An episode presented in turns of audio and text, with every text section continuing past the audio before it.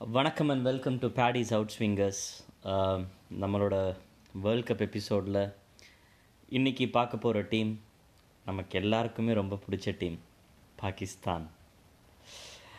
Fifth பிளேஸில் முடித்தாங்க ஆக்சுவலாக இந்தியாவும் இங்கிலாண்டும் கூட்டு சதி பண்ணி வேணும்னே பாகிஸ்தானோட செமிஃபைனல் வாய்ப்பை வந்துட்டு பறித்ததுங்கிறது பறிச்சதுங்கிறது இது வந்துட்டு ஒரு இன்டர்நேஷ்னல் சதி. இதை வந்துட்டு நம்ம சிறுத்தை சிவா வச்சு தலை போட்டு விவேகம் பார்ட் டூவாக ஒரு பல்கேரியாவில் நம்ம போய் படம் எடுத்த மாதிரி அடுத்து லண்டனில் ஒரு மிஷன் போட்டால் தான் இதுக்கு சரிப்பட்டு வரும். அப்பேற்பட்ட ஒரு சதி. இந்த சதிக்கு துணை போனது யார் யாருன்னெலாம் பார்த்தாக்க அது ஒரு லிஸ்ட்டே போடணும் போல் இருக்குது அப்படி ஒரு லிஸ்ட்டு. இப்படி அநியாயமாக பாகிஸ்தானை வேர்ல்ட் கப்லேருந்து வெளியில் தள்ளி கடைசியில் இந்தியாவும் வெளியில் வந்தது தான் மிகவும் துன்பியலான ஒரு சம்பவம். சரி முதல்ல பாகிஸ்தான் வந்துட்டு நிஜமாவே செமிஃபைனலுக்கு போகிறதுக்கான தகுதியெலாம் அவங்களுக்கு இருந்துச்சா அப்படிங்கிறத பார்ப்போம். பாகிஸ்தான் வந்துட்டு அவங்கள அவங்களே வந்துட்டு ரொம்ப பெரிய டீம்னு நினச்சிக்கிட்டாங்க. அதுக்கான காரணம் தான் என்ன பண்ணாங்கனாக்க துபாயில் வந்துட்டு வேர்ல்ட் கப்புக்கு ப்ரிப்பேர் ஆகிறதுக்கு முன்னாடி சீனியர் பிளேயர்ஸ் எல்லாத்தையும் ரெஸ்ட் கொடுத்துட்டு ஆஸ்திரேலியா கிட்ட கெத்து காட்டினாங்க. ஆஸ்திரேலியா என்ன பண்ணாங்க? நல்லா மண்டை மேலேயே போட்டு டமால் டுமால்னு பாகிஸ்தான் அடித்து வெளியே தள்ளினாங்க. சரி அங்கேருந்து இங்கிலாந்துக்கு வருவோம். இங்கிலாண்டில் நம்ம தான் டோர்னமெண்ட் ஆரம்பிக்கிறதுக்கு முன்னாடி இங்கிலாண்டுக்கு எதிராக மூணு ஒன் டே விளையாடுறோமே. டீம் செட் பண்ணிக்கலாம் அப்படின்னு இருந்தாங்க. அது வரைக்கும் டீமில் தரமான போலர்ஸ் நிறைய பேர் இருக்காங்க அப்படின்னு மெத்தனமாக சுற்றினாங்க அந்த மூணு மேட்சும் செம்ம அடி. நான் விஷயம் என்னென்னா ரெண்டு டீமும் மூணு மேட்ச் தொடர்ந்து த்ரீ ஹண்ட்ரட் ப்ளஸ் அடித்தாங்க அது ஒரு விஷயம். ஆனால் பாகிஸ்தானுக்கு பேக் போனாக இருக்கக்கூடிய போலிங் டிபார்ட்மெண்ட்டையே இங்கிலாந்து காட்டு காட்டுன்னு காட்டின உடனே பாகிஸ்தானுக்கு என்ன பண்ணுறதுன்னு தெரியல.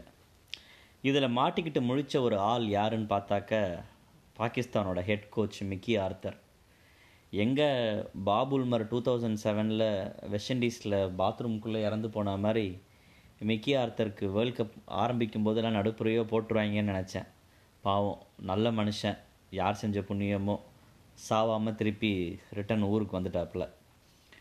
இப்போ பாகிஸ்தானுக்கு இருக்கிற பெரிய பிரச்சனை என்னென்னா நமக்கு எப்படி ஸ்டேட்டுக்கு ஒரு அஞ்சு பேட்ஸ்மேன் தரமான பேட்ஸ்மேன் இருக்காங்களோ அந்த மாதிரி ஒரு விளையாட்டுக்கு சொல்லுவாங்க எப்போதுமே. தெருவுக்கு தெரு வந்துட்டு எங்ககிட்ட இர்ஃபான் பத்தானோட பெட்டர் பவுலர்ஸ்லாம் இருந்தாங்க அப்படின்னு இர்ஃபான் பத்தான் காலத்தில் வாசி மக்ரம் வாய் விட அந்த மாதிரி தான். ஒரு லெஃப்ட் ஆர்ம் ஃபாஸ்ட் பவுலர்ஸுங்கிறது அவங்களுக்கு தெருவுக்கு ரெண்டு பேர் இருக்காங்க போல். ஸோ முகமது ஆமீர் வந்துட்டு ரொம்ப நாளாக ஃபார்ம்லே இல்லாமல் லாஸ்ட் இயர் வந்துட்டு எக்கச்சக்க ஆவரேஜ் வச்சுருந்தார் போலிங்கில் விராட் கோலி பேட்டிங்கில் எப்படி ஒரு அறுபது அறுபத்தஞ்சு ரன் ஆவரேஜ் வச்சுருந்தாப்புலையோ அந்த மாதிரி நம்மால் ஒரு எழுபது வச்சுருந்தாப்புல ஆவரேஜ் சரி முகமது ஆமீர் வந்துட்டு இனிமேல் விக்கெட்டே எடுக்க மாட்டார். ஷாயின் ஷா அஃப்ரிடியை கூட்டிகிட்டு போவோம் அப்படின்னு கூப்பிட்டு போனாக்க முதல்ல அடி வாங்கினதே அவர் தான் அப்புறம் போன வருஷம் ஏஷியா கப்பும் போது இந்தியன் டீம்களோட இருக்க பத்து விக்கெட்டையும் நான் எடுத்துருவேன். விராட் கோலி வந்துட்டு இந்தியாவோட வராமல் இருக்கிறதுங்கிறது எங்களை குறைச்சி மதிப்பிடுறாங்க. அது எங்களுக்கே அசிங்கம் ஏற்படுத்த ட்ரை பண்ணுறாங்க அதனால் பத்து விக்கெட்டையும் நான் தான் எடுப்பேன்னு சொன்ன ஹாசன் அலி போன ஏஷியா கப்லேருந்தே இப்போ வரைக்கும் பத்து விக்கெட் எடுத்தாராங்கிறது ஒரு ஒரு ரிப்போர்ட் எடுத்து பார்த்தா தெரிஞ்சிடும் அதிர்ச்சிகரமாக தான் இருக்கும். பத்து விக்கெட் கூட எடுக்காமல் இருந்தாருனாக்க. போட்டு செம்ம அடி.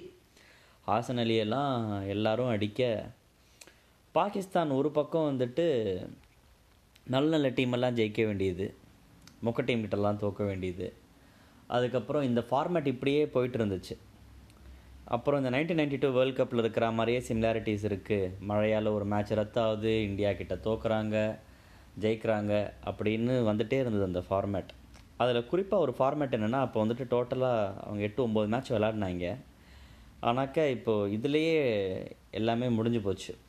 லீக்லேயே அவங்களோட கதையை ஊற்றி முடிய அமைச்சிட்டாங்க. சரி இதுக்கப்புறம் என்ன பண்ணலாம்? பாகிஸ்தான் அப்படின்னு நம்ம பார்த்தோம்னாக்க பாகிஸ்தான் ஒரு வழியாக எல்லாருக்கும் டாட்டா காட்டி அனுப்பணும்.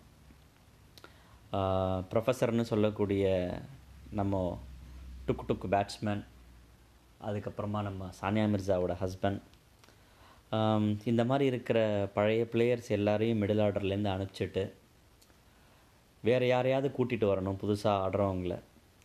சரி அப்படி யாரையாவது கூப்பிட்டு வரலாம் அப்படின்னு பார்த்தா டூ தௌசண்ட் ஃபிஃப்டீன் வேர்ல்ட் கப்பில் என்னோடய பெட்டுக்கு கீழே பெட் பக்ஸ்லாம் இருக்குது அதனால தான் என்னால் ஒழுங்காக விளையாட முடியல அப்படின்லாம் சொன்ன ஹாரி சோயல் தான் கடைசியாக வந்து ரெண்டு மேட்ச் ஆடி வின் பண்ணியும் கொடுத்தாரு.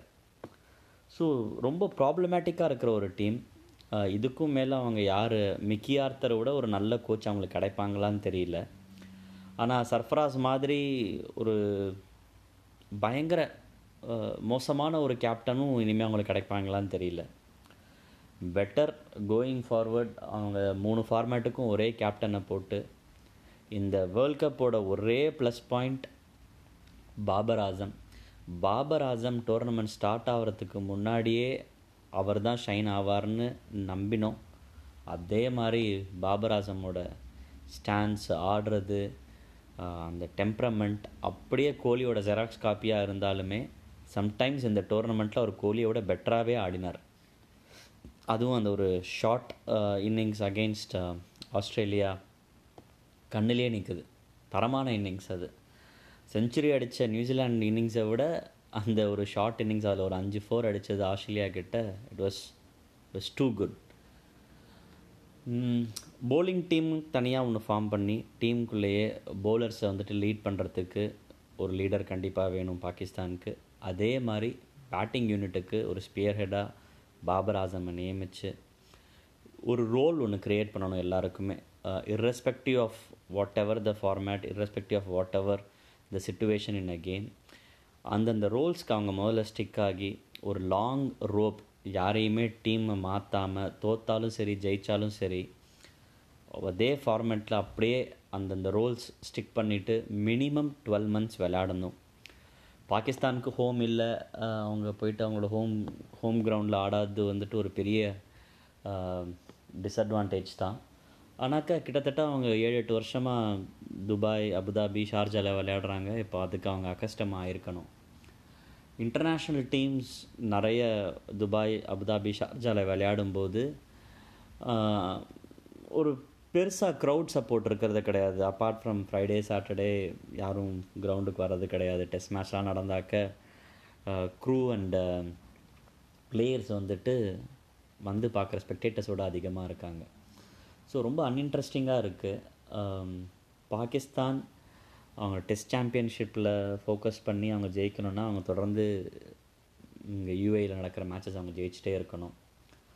மேலும் ஒரு நல்ல டீம் ஒன்று கொண்டு வந்து நெக்ஸ்ட்டு ஏஷியா கப்லேயோ இல்லைனாக்க வர டி ட்வெண்ட்டி வேர்ல்ட் கப்லேயோ அவங்க திருப்பி ஃபைனல்ஸ்க்கோ இல்லைனா வந்து கப்பே அடித்தாதான் பாகிஸ்தான் வந்துட்டு அவங்களோட கிரிக்கெட் ரெஜுவனேட் ஆகிறதுக்கு வாய்ப்பு இருக்குது இல்லைன்னா அவங்கள ஏற்கனவே இந்தியா ஐபிஎல்லில் சேர்க்கறதில்ல.